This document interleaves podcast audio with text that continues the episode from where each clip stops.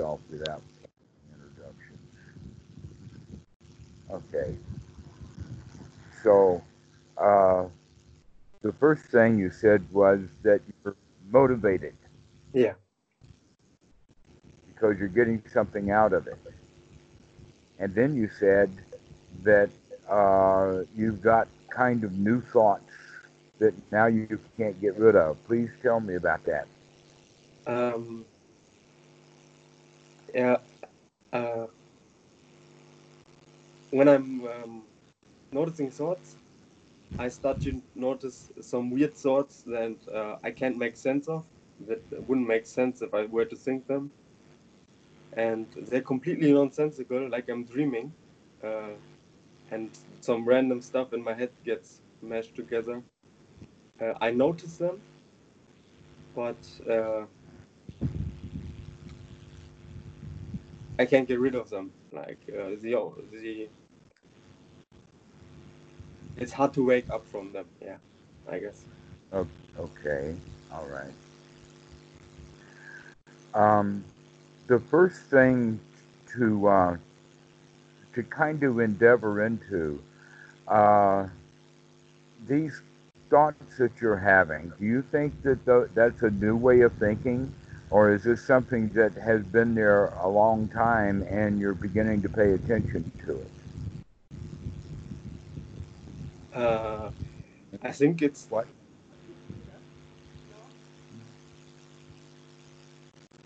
Sorry about that. That's okay. Uh, I think it's been there for a long time, and I'm starting to pay attention to it.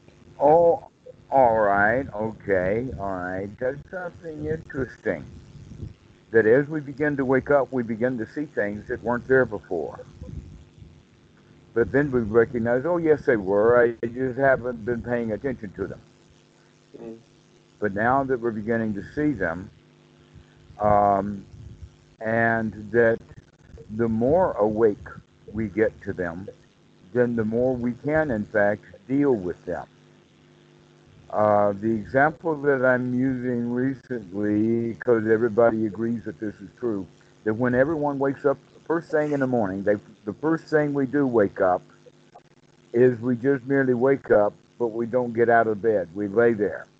And mm-hmm. then we maybe we reset the alarm, and that's about the only thing that we do. but eventually, whether the uh, uh, the snooze goes all three, four, or five, or whatever times, eventually we wake up enough to say, okay, it's time to get up. We have the thought about getting up. And oftentimes that getting up thought is even not quite verbal. We just find the body getting out of the bed. Okay? Mm-hmm. So, actually, our sati is exactly that same way. That sati is not necessarily um, completely off or completely on. But there is a place where we can look at it in the sense of there's a point of sufficiency. And that uh, um, one kind of sufficiency, or the, below any uh, sufficiency, is, is that we're asleep in the sense that we're not watching the mind or that we're asleep in the bed. But the, um, the, the next level is to wake up a bit, sati. And that sati is to know the bed, but to not get out of it the same way that now we're beginning to see the thoughts. We know what's going on, but we haven't quite got wake, woke up quite yet okay. to, to push, to get out of bed, to get them out of our bed, or to uh, uh, make a move on them. And so uh, there are two aspects of this that have a whole lot to do with right effort that can bring us from that beginning wakefulness or that partial wakefulness up into full on wakefulness. And one of them is the intention to wake up. Okay. Okay. Or the, the right view is is to I gotta wake up altogether or completely and I'm going to be using right effort in order to do that. And one of the most important ones is to begin to start taking long, deep breaths. Mm-hmm. That the long, deep breath is really important, and that people, meditators, will get drowsy. and not know why. hmm Because they're not breathing. That's why. They're going into a kind of a breathing that would be associated with being asleep or slumped over or Mhm. whatever like this. And so we, we wake up enough to recognize the mind is dull, but we don't wake up enough to recognize, oh, well, what I have to do about that dull mind is start taking some deep breaths. And so this is an important quality of one's right effort is to begin to actually do the anapanasati.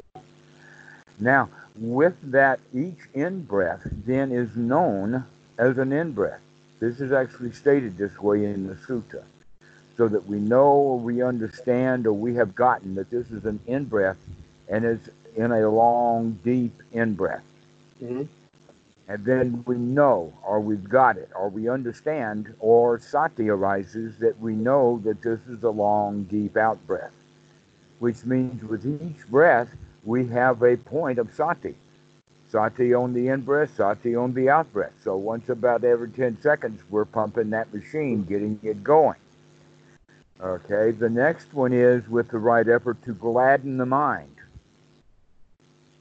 The gladdening of the mind, Buddha talked about it when he was under the Bo tree. As he was putting all of this system together, I, I would go so far as to say the hinchpin or the link or the point that put this together was when he was able to see his own mind and say, Aha, I see you, Mara. Okay. So maybe your statement would be, Aha, I see you, dull, dreamy thoughts. hmm And once you see those dull, dreamy thoughts, and you recognize that you see those dull, dreamy thoughts, that very recognition is a brand new thought now. hmm You've actually changed. Yeah. You said you couldn't get them out of the mind. Well, you just did at that point. If you actually recognize, I see you, you old dreamy thought, because the way that, that you could have the example is the dreamy thought or things like heavy uh, emotions, anger, or whatever like that, take control so that I am angry or I am the dull thought. What we're doing now is waking up enough to say, aha, I see you, anger. Yeah. Uh-huh. I see you, dull, dreamy thought. And by being able to see that dull, dreamy thought, we pull ourselves out of it. hmm That we dis- disassociate ourselves from it. That before we were in it, and there was a self to be in there. Now we're pulling ourselves out of it, and we can see that no, it's just a dull, dreamy thought. And it's not me, it's not who I am. Yeah. just a dull, dreamy thought. So I can take a deep breath and, and feel good that I have just so, seen that dull, dreamy thought and thrown it out. Now I can sit here all satisfied and everything that I did just an important job. In fact, when you do that, you'll recognize that, hey, that's an important thing to learn how to do. That is a job well done. And that is to be able to throw old, dreamy thoughts out and come back to the here now. That's that's marvelous. That's a, that's the full teaching of the Buddha in a microcosm. The question is, can you keep doing it? Can you get good at doing this? Even when dull, dreamy thoughts come, never mind. I'm going to take a deep breath. I'm going to shake that off, and I'm going to feel good and say goodbye to dull, dreamy thoughts. hmm And I'm going to have now wholesome, appropriate thoughts. In fact, just recently, a student pointed out something that I have normally been teaching all along, but I didn't remember the sutta reference. But the sutta reference is in sutta number 19 in the Majjhima Nikaya, and the name of the sutta is Two Kinds of Thoughts. So that's what we're going to work with for a little while. Two kinds of thoughts. The kind of thoughts that we can have would be considered worthwhile and wholesome, or the other kind of thought would be unworthwhile or unwholesome. Well, you've already kind of labeled, in fact, that dull, dreamy thought as an unwholesome thought. hmm Because, in fact, the dullness and the dreamy like quality of it is proof positive that you're not completely woken up, They're not completely free from that drudgery. And so wholesome thoughts would be the kind of thoughts that take us out of the hindrances, no matter what they are. And in fact, dull, dreamy thoughts and, and uh, a dull mind is specifically a hindrance. Mm-hmm. And we can bring ourselves out of it by recognizing that that's what it is. And we can slough it off, take a deep breath, and say, okay, I'm ready for work now. I'm ready to be here now. I'm ready to enjoy that the job that was just well done, which is throwing those uh, hindrances out of the mind. Mm-hmm. That's such a that's such an important job, and yet very few people understand that. Even a lot of meditators don't understand that that's the job. The job is to throw the hindrances out of the mind. Mm-hmm. And in, in order to see, in order to throw them out, we got to see them. In order to see them, we got to be awake. We got to wake up to see that those are just ordinary, unwholesome thoughts. And so I can help you give a kind of an understanding of what are unwholesome thoughts as opposed to what are wholesome thoughts. Mm-hmm. Now, um, in the sutta, the Buddha talks about it in a very, um, let us say, beginner's kind of way, in the sense that he only is mentioning basically the second noble truth to use as a as a guide as to what thoughts are wholesome and what thoughts are not wholesome. Mm-hmm. So basically, if you want something, then that's an unwholesome thought. If you want something you don't have, if you want something, that's an unwholesome thought. Why? Because wanting is a state of not having is a state of dissatisfaction mm-hmm. with the idea that when I get what I want, then I'll be satisfied. Yeah. So if I'm wanting something, and this is right out of then the second noble truth of greed, ill will, or wanting. If we want anything, then that's going to be a hindrance. Also, any ill will or wanting to get rid of anything, like any kind of problems that we can get. In fact, whenever we have a problem, we call it a problem because we don't like the situation. It's an unsatisfactory situation, this problem. We label it problem, but we also have to understand that we're labeling it problem because we don't like it. Just like we would label a sensation on the body pain, is because we don't like it. Yeah. That a sensation is just a sensation. Well, when I don't like it, I'll call it pain. So if I have a thought, and that thought is the to want something, or the, the feeling is liking or not liking underneath that feeling, um, the liking and not liking then put us in the position of wanting to get rid of something or wanting something. Mm-hmm. And this this is the major thing. So uh, greed and ill will are are the primary issues. Now the Buddha, for um, good measure, throws in the third item, which he calls um, uh, abhimsa, or becoming harmless.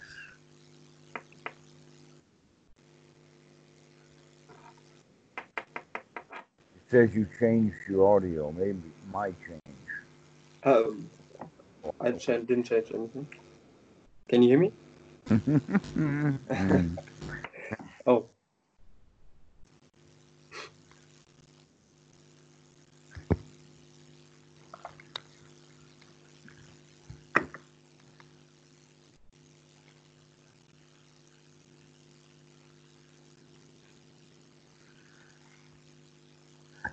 there. Can you hear me? Yeah. Okay. All right. Yeah, the Bluetooth headphones had uh, lost their battery life. okay. So this this next item that we're talking about is called abhimsa, Okay. uh, or becoming harmless. And so ha- having thoughts of writing a, an angry email, or to having thoughts of finishing an argument with someone, Mhm. or telling someone off or any of that kind of stuff would be a kind of a thought that would not be harmless, that it's got harm built into it. But there's another level of that too, and that harmlessness would be when the mind gets restless and it just goes from thought to thought, just jumping around. Or that dreamy kind of thinking can actually be seen as harming oneself especially if we're actively looking for some problem that needs to be solved. Mhm. Okay, so when we come out of the second noble truth, the cause of suffering, then we're coming out of suffering. We can actually come into the third noble truth, which is not suffering, which is getting the mind cleaned out from these hindrances, so we can just lay back, relax, Mhm. Enjoy the moment. Things are good. No worries, nothing to worry about. And so, but that takes sati. An example of that is we have to recognize we have to wake up to the worry, and as soon as we recognize that we're worrying, we can actually stop that. Mhm. Aha, I see you worry, and then I can come back and take a deep breath and relax and be in this present moment. So that's the way that we learn to practice. And in fact, uh, the very, very, very basic thing uh, that we tell students that when the mind wanders away from the breath, never mind, start again. But now we're using that point of not just when we recognize that the mind wanders away from the breath, is also do we recognize when it wanders into hindrance? Does it we recognize it when we wander out of a state of being satisfied? Mhm. And so we begin to monitor the mind to make sure that we can stay into a state of satisfaction. So that we don't go into one of these hindrances. So, Mhm. so that that's another way of saying it that the right kind of thought is the kind of thought that's going to keep us satisfied and happy. Mhm. And unwholesome thoughts are going to be the kind of thoughts that will bring us into a state of dissatisfaction.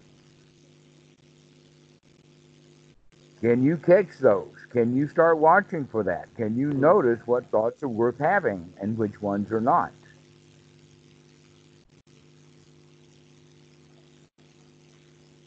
Now, one of the analogies that I use for this is um, uh, the bar bouncer at a high high class bar. So the bouncer is standing at the front door of the bar and he's checking to see who gets in. Are they well dressed enough? Are they sober? All of that kind of stuff. Mhm. And then they can get into the bar. If they don't if they don't meet the qualifications, they don't get in. But occasionally somebody gets in the bar and then he causes a ruckus and now the bouncer has to go get him out of the bar and throw him out. Okay? We have both of these jobs to do. We have both the guarding of the mind to make sure that these um, uh, unwholesome thoughts don't get in, Mhm. but sometimes they get in and we have to catch them. That's when sati comes up and we wake up to the fact that, wait a minute, out of here. get out. And so this is the, uh, the new way of practicing. Now, I have um, had several students say, oh, but this practice of anapanasati with the deep breathing and regular breathing, I can't go deep. Mhm. But with the Mahasi noting method, I can go deep. And the, the question is, is, well, why do you want to go deep? That's the question. Why, why do people want to go deep? I don't understand that. Let's look at it a bit. First off, the word Buddha means to wake up, to be awakened. Yeah. That's going up, not going down. That's okay. right. The next point is is that if they are going deep in any reference that's mentioned within Buddhism, they've got to do it with the jhanas, Mhm. or they're doing something else that is not jhana. Well, if they're going to do jhanas, the way that the jhanas are always listed is is that the student gets enough skill going to get the first jhana, then he gets enough skill going to where he can maintain the first jhana, then he gains enough skill to where he can get into the second jhana, and then with that he begins to develop higher skills so that he goes in succession so that the fourth jhana is is actually the result of a lot of skill development. Mm. Okay, which means that you've got to develop the skills for the first jhana. Going deep without going through the jhana sounds to me like going into drowsiness, going into a sleepy-like state, Mm. going into uh, and staying in uh, the the hindrances. That the noting method often when they note, they don't just say, "Aha, I got you. I note you. Out you go." They just say, "I'll I'll note you and I'll note you and I'll note you." Maybe even a full description of it.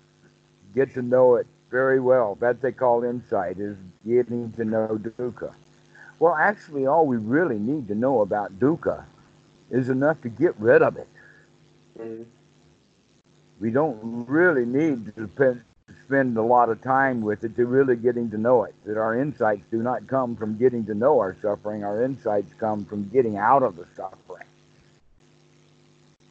And so, this is an important quality that most students don't understand, that they think that going deep. And some of them will say, oh, well, there's great bliss down there. The answer is, have you found it yet? And they'll say, well, once in a while, but it's basically they'll say it's not a skill that they've developed. But basically, if you're going to go deep, it's better to go correctly, and what and the correct way of doing it is to build the uh, the pleasure along the way. That you don't even have first jhana unless you've removed the hindrances from the mind and gotten yourself into a state of great pleasure. Mm. And then the higher jhanas are deeper pleasure than that. So it starts with pleasure. It doesn't end after going deep, deep, deep. Do you finally find pleasure? The pleasure has to be developed right along the path. Mhm. And, this, and it's very clear about that. So this is kind of a different way that many people have thought that meditation should be practiced. But this is the way that I learned in, in here in Thailand, and that this is according to the sutras, to where uh, the other method they tend to come out of later literature. An example of that is, is focusing on the nose tip, but we know that that comes out of the Patisambhida which is part of the um, uh, commentaries and came many centuries after the Buddha. The Anapanasati Sutta does not mention the nose tip or focusing on pointedness. Mhm. What it says is to understand and get to know the body, to examine the body, and that's actually a skill to be developed, to wake the body up, make it fully alive. Well, not just the nose tip, but the whole show. And so we're going to, that's what we use with the breathing because the breathing we use will be an introduction to the body. Okay. Because when you breathe in, you can feel the body move. You can feel the touch of the cloth. You can really get to understand your breathing by noticing the sensations. In fact, you wouldn't even know that you were breathing in unless you could feel you're breathing in. You don't need to stand in a mirror to see if you're breathing in or not. That you're breathing in because you can feel it. So, how much of it can you feel?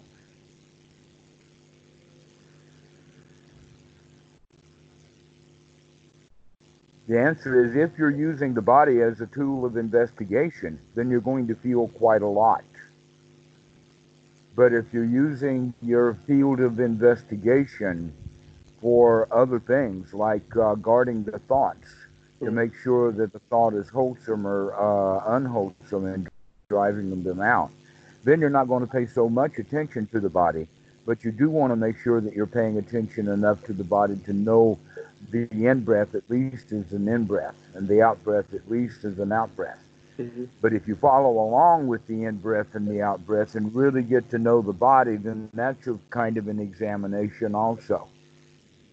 And so we do want to examine the body and get to know it very, very well. And this is also a major skill that we're developing in the sense of actually beginning to control the body and, the, and breathing. Mm. But we're also getting prepared for making that skill of controlling the mind quite useful. How do we control the mind? By only allowing good, wholesome thoughts Mhm. to come in. Then the next thing that we do is, is that we work with feelings so that we learn to control the feelings. So that rather than dealing with the that we're in the habit of uh, uh, dealing with, we begin to feel the way that we want to feel. Just like we're beginning to think the think thoughts that we want to think, and we're breathing the way we want to breathe, we can also begin to feel the way we want to feel. Mhm. And with that, with this sense of satisfaction, become satisfied with this present moment, we're beginning to change our feelings. And as we change them more and more, that begins to change our attitude. And our attitude has the quality of, I can do this, the quality and the attitude of a winner, the quality mm-hmm. and attitude of one who is no longer a victim to anything that happens in their life. We're no longer a victim to our own thoughts and bad behavior and feelings. Mhm. Now, in charge of them. One of the students, in fact, had a had a uh, a way of thinking it, and he said, "Every person is an emperor of their own pile of dirt." That's right. That is so true.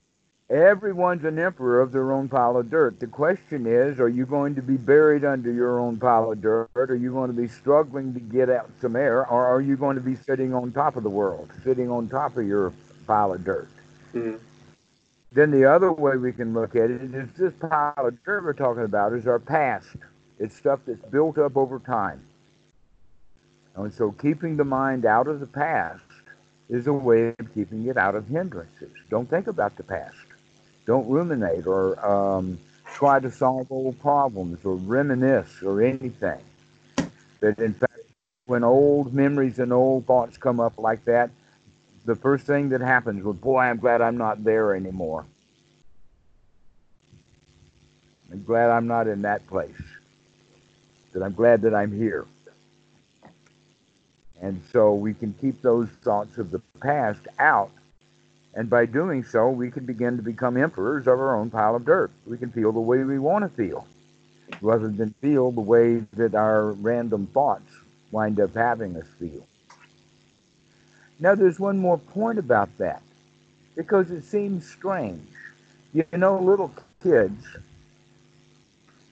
by the age of two and three and four, they play a lot, they enjoy themselves a lot.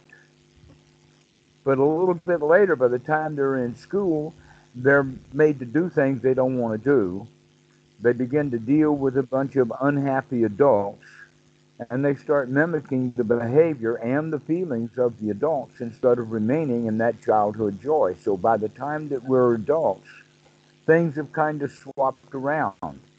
For the little kid, he's in joy about 80% of the time and only in suffering and uh, tantrums and whatnot about 20% of the time.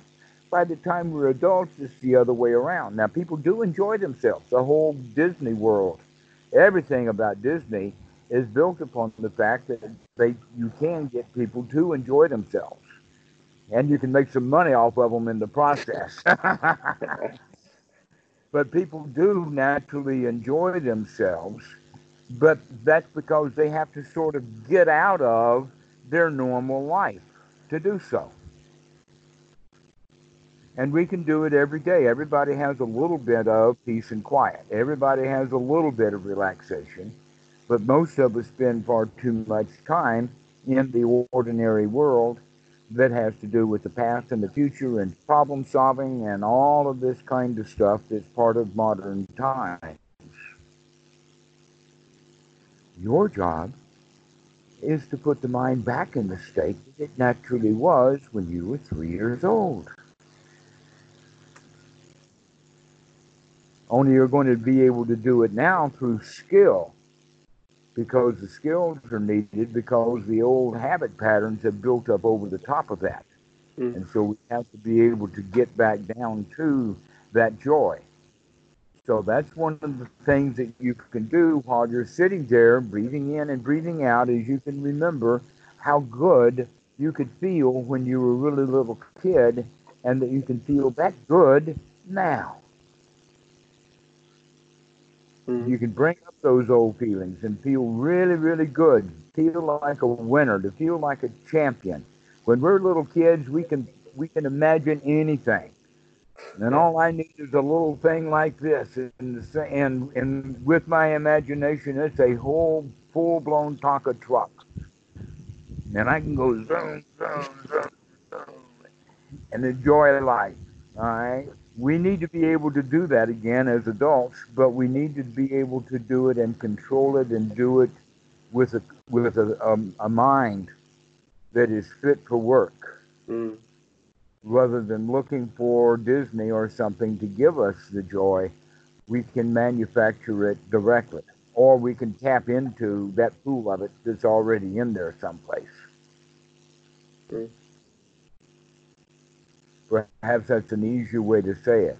Because some people say, gladdening the mind is a lot of work. And I said, okay, so just relax. just relaxing is the same thing as gladdening the mind. You can't relax without gladdening the mind, but gladdening the mind sounds like a lot of work.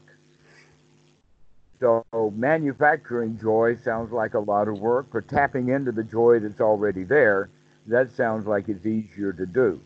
Yeah. But both of them are just metaphors. So this is actually the state that we want to get ourselves in is a state where we are feeling joyful and happy and satisfied and successful. Because we're successful because we know that we can put ourselves in the state of mind that's free from hindrance. That I can feel good. And eventually we come to the point of saying, you know, no matter how obstructed the mind gets, I can clean it out and come back to this present moment. Mm. Now, generally, when we're talking about that, we're not talking about obstructions that happen in the mind while we're sitting in meditation someplace. So that's possible. I'm talking about the obstructions that come to mind, like when we're getting arrested.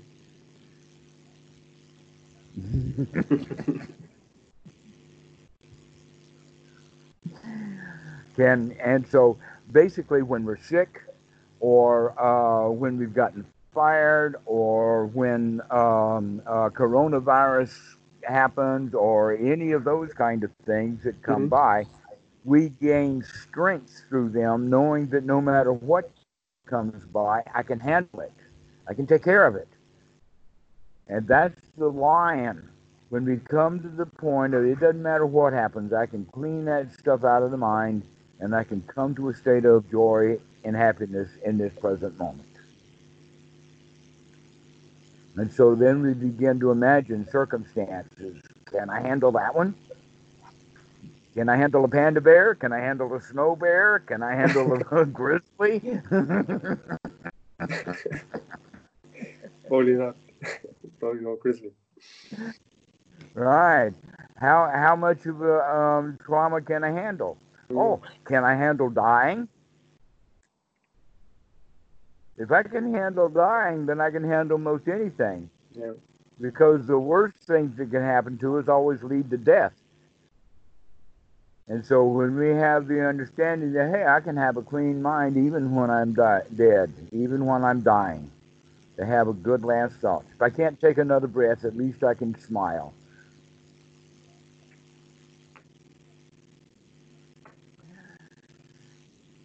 And so, actually, if you think about it, everything that we're doing with Anapanasati is preparing for that moment. Mm-hmm. Because if you're ready for it, you're ready to handle anything.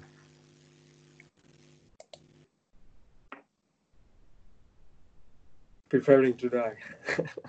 yes, With this is smile. what we're talking. Huh? Preparing to die with a smile.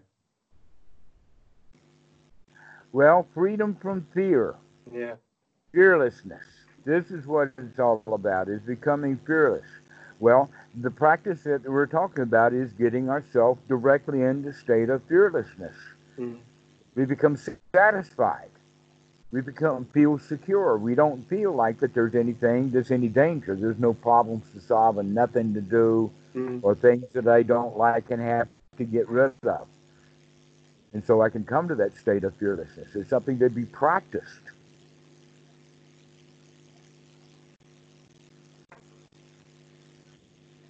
To practice being fearless. The Buddha even went to uh, what we would call haunted places or dangerous places just to check it out.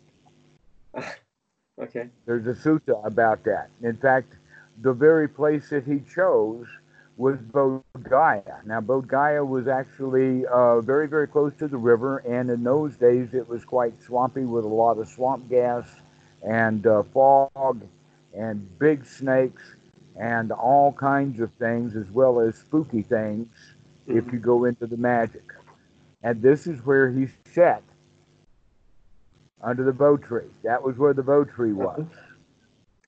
It was a spooky, haunted place, and he was able to manage himself there.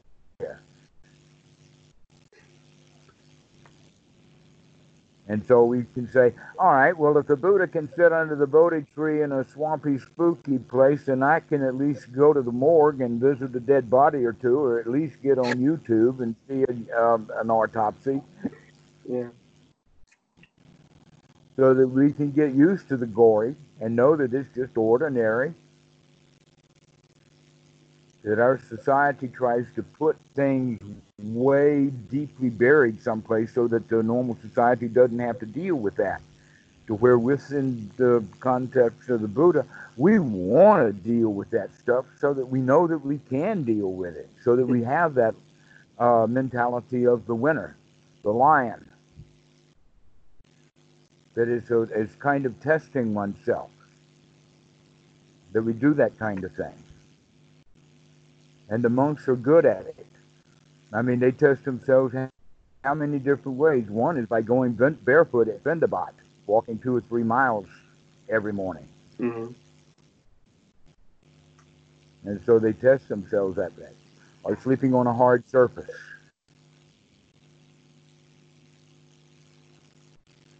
Or uh, not worrying too much about temperature, to be able to manage all kinds of temperatures. Yeah.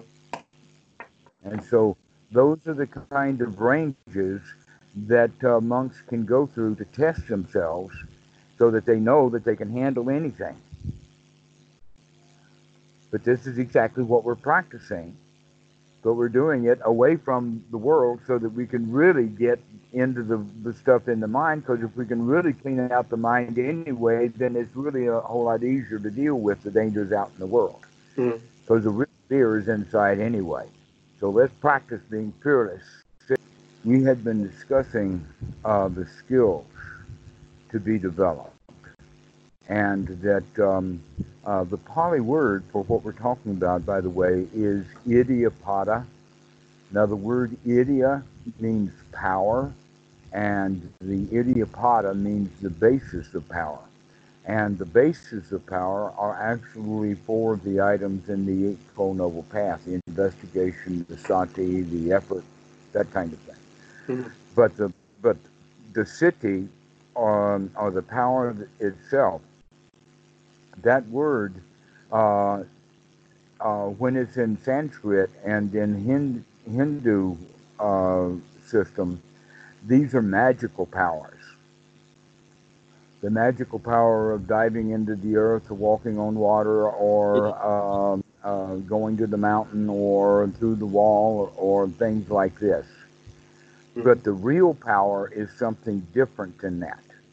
And it's very interesting that I'm, that the uh, uh, Buddha put this uh, Iddhipada right there in the Anapanasati Sutta as one of the uh, uses or, one of the benefits for Anapanasati is to develop this power or this iddhi. Uh, and so uh, the iddhi is when you look up in and just by itself in the Pali Dictionary, the kind of words that it uses is safety, security, satisfaction, um, contentment. Mm-hmm. And that these words are actually closely associated with the, the Pali word sukha. Mm-hmm.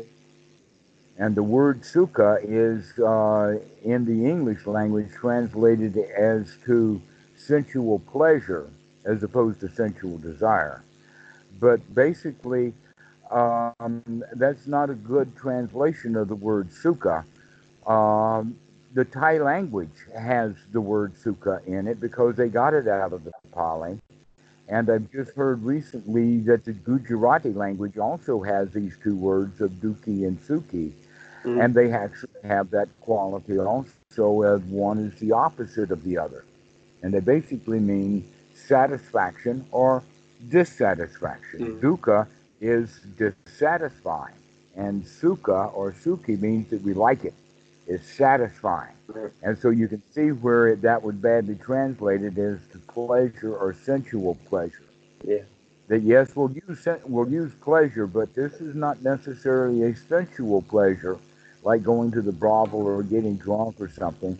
Mm-hmm. This is actually pleasure that is associated with the power of uh, these skills we're developing, the power of being satisfied, mm. power of being contented, the power of being secure and safe. But there's one more word that's in in the dictionary there that's kind of interesting, and that is the word wealthy. Wealthy. Wealthy. Oh. Yes. Why is the word wealthy there? Um, the word wealthy has to do with um, not rich, but that we feel overflowing or we, we have generosity. That wealthy is, is a feeling that we have, and that most people who are rich, they call uh, people will call them wealthy, but they don't feel wealthy. They feel stingy. They feel like that they've got not enough. I'm going to change this and see if these headphones are working now. Can you say something? Hello? No, not this either. I can't hear you right now, but I'll see if we can get the. No, it says that it's working. It's working? Hello? Uh, hello? Okay. Can you speak to me now? Yeah, hello? Okay, now it's there. Okay. I've, I've got your voice now. Yeah, I can hear a little background in there. Okay, so the word sukha means um, uh, pleasure or satisfaction. It has the quality of security uh, and safety built into it. And that uh, sukha is actually in the Anapanasati Sutta is one of the items that are a skill to be developed. And it's in the Vedana section, which you would expect. So step five of Anapanasati is piti, and step six is sukha. Okay. Okay. Now, we can think of piti and sukha as a continuum where Sukha is at the bottom and uh, piti is at the top, but they all have the quality of satisfaction and joy and uh, security, comfort, safety. Mm-hmm. But piti has something else that Sukha doesn't have, and that is energy. It's got, and we're using that energy. I mean, in fact, right effort has helped bringing up this energy. This energy is actually what we can refer to then as the change of attitude to becoming a winner. Mm-hmm. So this is the yell. The the the piti then is the yell of the champion. Right. The first thing that the champion does when he wins the race is he throws his hands in the air and he gives a shout of, of joy of the champion. The next thing he does is he relaxes. Yeah. hmm it's uh, We can see that in many cases. One of them is when the football team uh, scores a touchdown, that half of the crowd uh, will stand and cheer. Yay! And then after that, then they sit down and they relax and they feel good. Ah. Mhm. All right. Another example of that is at uh, New Year's when they're all in uh, um, Times Square and the ball starts to drop, and everybody's counting 10, 9, 8, 7 down to zero, and it's the new year. And that's when a big cheer and a lot of noise comes off. Yay! Right? That's the piti. And about a half a second or maybe a minute later, they play an, old song, Auld Lang Syne, and everybody rocks and hugs and goes back and, and forth like that. So now that's the sukha that follows the piti. They work like that. And that in many cases, the sukha uh, is uh, the more sustained portion to where the piti ra- uh, comes up from time to time. Mhm. But at the sukha, we want to maintain that maintaining the state of satisfaction without having a lot of exhilaration. Mhm. That in that in fact that becomes a real issue in the second jhana, but we'll talk about that later. Because excitement throws one right out of the first, uh, out of the second jhana, Yeah. goes right into the verbalization of the excitement. Can we maintain the excitement without verbalizing it? And that what I mean is that yeehaw, or that uh, yippee ki or I did it, or that kind of um, uh, wording that comes with it. Um, uh, we'll throw one out of second jhana, but in first jhana, that is exactly the kind of thought that we do want to have. Mhm. Is thoughts of success, thoughts of satisfaction, thoughts of I can do this. And so we're actually in the process of anapanasati. We're gathering the jhana factors together. What are the jhana factors? Number one is the hindrances are out. The noting method that just notes the hindrances and leaves them there is not the anapanasati. Mhm. That in fact, um, there is a sutta, number 10, which is the uh, Satipatthana Sutta. And a sister, that's the Mahasatipatthana Sutta in, in the Digha Nikaya, but in the Majjhima Nikaya, in the area of the insight about what's happening in the mind, the Dhamma Nupassana, it does discuss the hindrances as something to take insight to. But then it has other items on there, including teachings of the Buddha, like the five aggregates and the Four Noble Truths. And in fact, the investigation of the Four, four Noble Truths is basically what we're doing. Mhm. And so, uh, in the in the guy, guise of the Satipatthana Sutta, it seems quite lo- lo- logical for them to say, okay, we're going to do hindrances for a while. But the Anapanasati Sutta and other places is very clear. No, you've got to get the hindrances out. Mhm. That's what we've got to do. We've got to, to make that decision about those two kinds of thoughts so that we're only going to allow wholesome thoughts in. Once we allow only the wholesome thoughts in and don't allow the unwholesome thoughts, that's the primary ingredient, and that's freedom from the hindrances.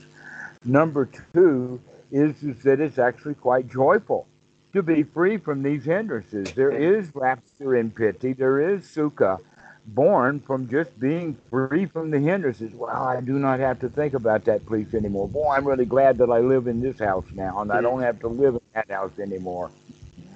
Or whatever the past brings up.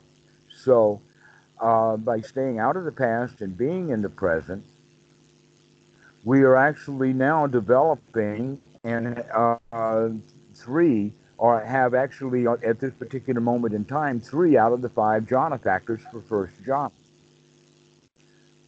What's left now is to get the mind fit for work. Well, we've already got it free from hindrances. And so what, what we mean by free, and this is a term from Bhikkhu Buddhadasa. Bhikkhu Buddhadasa has the term uh, having a mind fit for work. Mm-hmm. And what it means is, is that we can apply the mind to what we want to apply it to and then sustain it on that. An example of having a, an ordinary person having a mind fit for work is, is that they're reading, perhaps reading an article or a book or whatever they're reading, and when they start reading it, they they know they're reading it. They uh, every sentence by sentence they've got it. When you're at the end of the paragraph, you know it. You come to the next paragraph, and as it starts, you know how it relates to the paragraph before as you read on. But most people don't read like that. How do most people read? They start reading, and then they'll have a thought about what they're reading, and then they'll have more thoughts about what they're reading. While the eyes are going along the words, we're no longer reading what the eyes are seeing. We're now beginning to think about what we're reading and missing. And sometimes we'll get to the next paragraph and not even. And so we have to go back and reread that paragraph that we just missed. Yeah. If we're lucky. Sometimes we read for pages before we figure out that we're not getting anything out of this. So when the mind is fit for work, that means we can do what we're reading and sustain it and keep it there. Well, what are we reading now? We're not reading a book, we're reading our own mind. Mm-hmm. And so we've got to keep reading. This is what we mean by guarding or watching. Keep watching, keep looking at what the mind is doing and by doing so, we keep bringing it out of the hindrances back to the present moment. Mm-hmm. And by doing so now, we're gathering all of the jhana factors together. This is the state of first jhana, is to have a mind that's really fit for work and is out of the hindrances and is uh, sustaining in the state of sukha, guarding the mind to keep only wholesome thoughts and do not allow unwholesome thoughts come into the mind. Mhm. While we move back and forth between joy and wow, great joy. And so these are the, uh, this is actually the outcome of the Anapanasati Sutta, and everything about the Anapanasati Sutta fits the description of the jhanas that are found in other sutras. Mm. And that we also practice the Eightfold Noble Path so that we know how to practice Anapanasati. But so Anapanasati is based upon the foundation of the Satipatthana. And we practice the Anapanasati for the foundations of mindfulness. And when we have completed the four foundations of mindfulness, when that's completed, that means that now the Eightfold Noble Path has transformed into factors of enlightenment. Instead of developing the skill of sati, now sati is unremitting. It's there, it's there, it's there when we need it. Mm. That investigation is also unremitting, that we keep watching, we keep looking, we keep investigating, we keep noticing what the mind is doing. Also, it, this is it's effortless. In the beginning, the right effort is a lot of effort, but only not too much.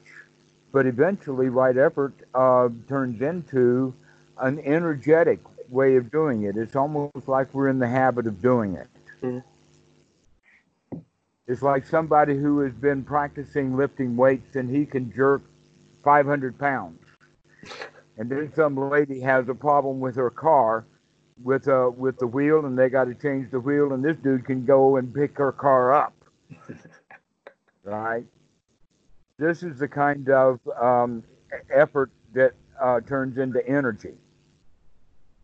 So he put all of that effort in when he was pumping iron, but now uh, he can pick up that lady's car almost without any effort at all. Mm.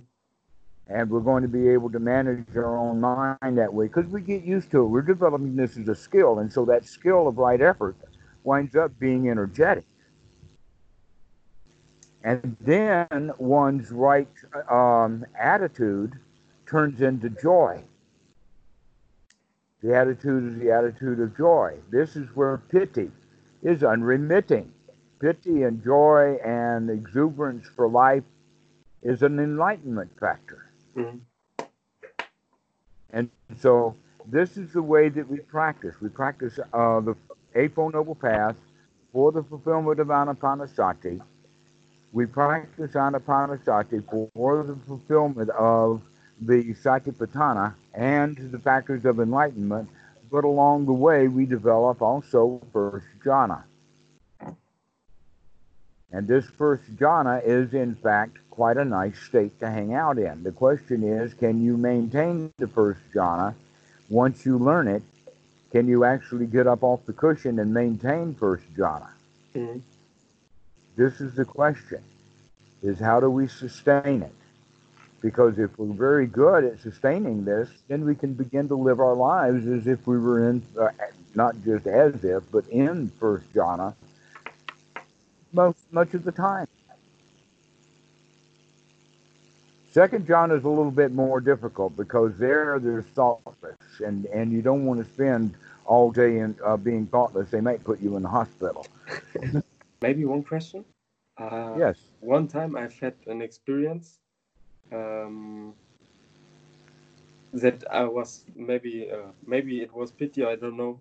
Um, it was like joy came through my whole body, and my I was I couldn't stop smiling. It was like somebody had hooks put there. It, it was just something I experienced one time. Is, is that piti or is that something similar? Um, let us not worry about what that was. Okay. Let's just go with what we're doing because um, uh, you can you can say that um, once you begin to see these things, you'll see them more often, Mhm. and that uh, part of the job then is to begin to sustain these or maintain them. Mhm. Okay. Okay, so that that would be the right answer. We're not really sure uh, what to call it, Okay. but it's probably okay to call it piti. But uh, in any case, um, getting ourselves into that state of joy and happiness is part of the intermediate goal. Okay. All right.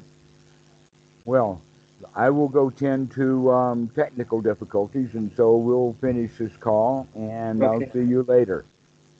Thanks. Have a nice day. Okay. All right. We'll see you. Bye bye.